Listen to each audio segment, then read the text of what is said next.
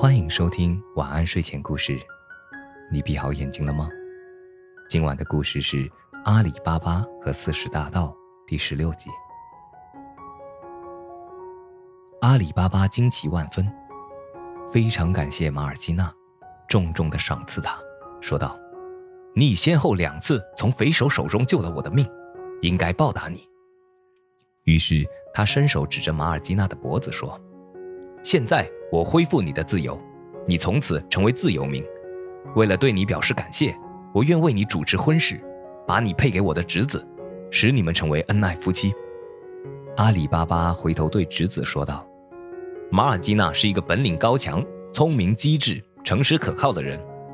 如今你看一看躺在地上的这个所谓的盖勒旺吉哈桑吧，他自称是你的朋友，跟你结交往来，其目的不过是借此寻找机会来谋害我。”而马尔基娜凭他的机智和勇敢，替我铲除了遗害，从而使我们转危为安了。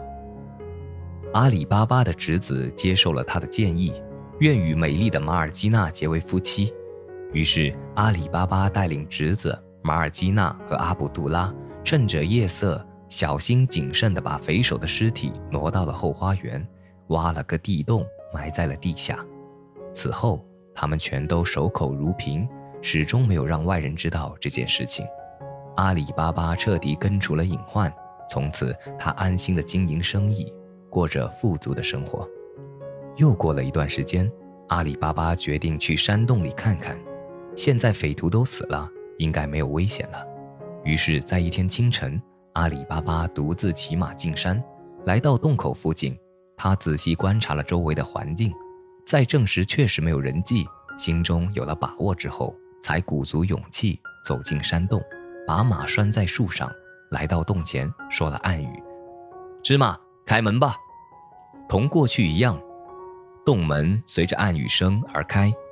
阿里巴巴进入山洞，见所有的金银财宝依然存在，原封不动地堆积在那里，因此他深信所有的强盗都完蛋了。也就是说，现在除了他自己外，没有一个人知道这宝库的秘密了。于是他又装了一安袋金币，运往家中。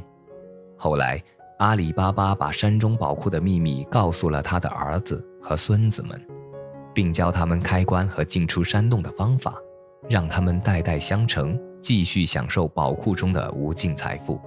就这样，阿里巴巴及其子孙的后代一直过着极其富裕的生活，成为这座城市中最富有的人家。好了，今天的故事。就讲到这里，阿里巴巴和四十大盗全集完。我是大吉，一个普通话说的还不错的广东人。晚安，好梦。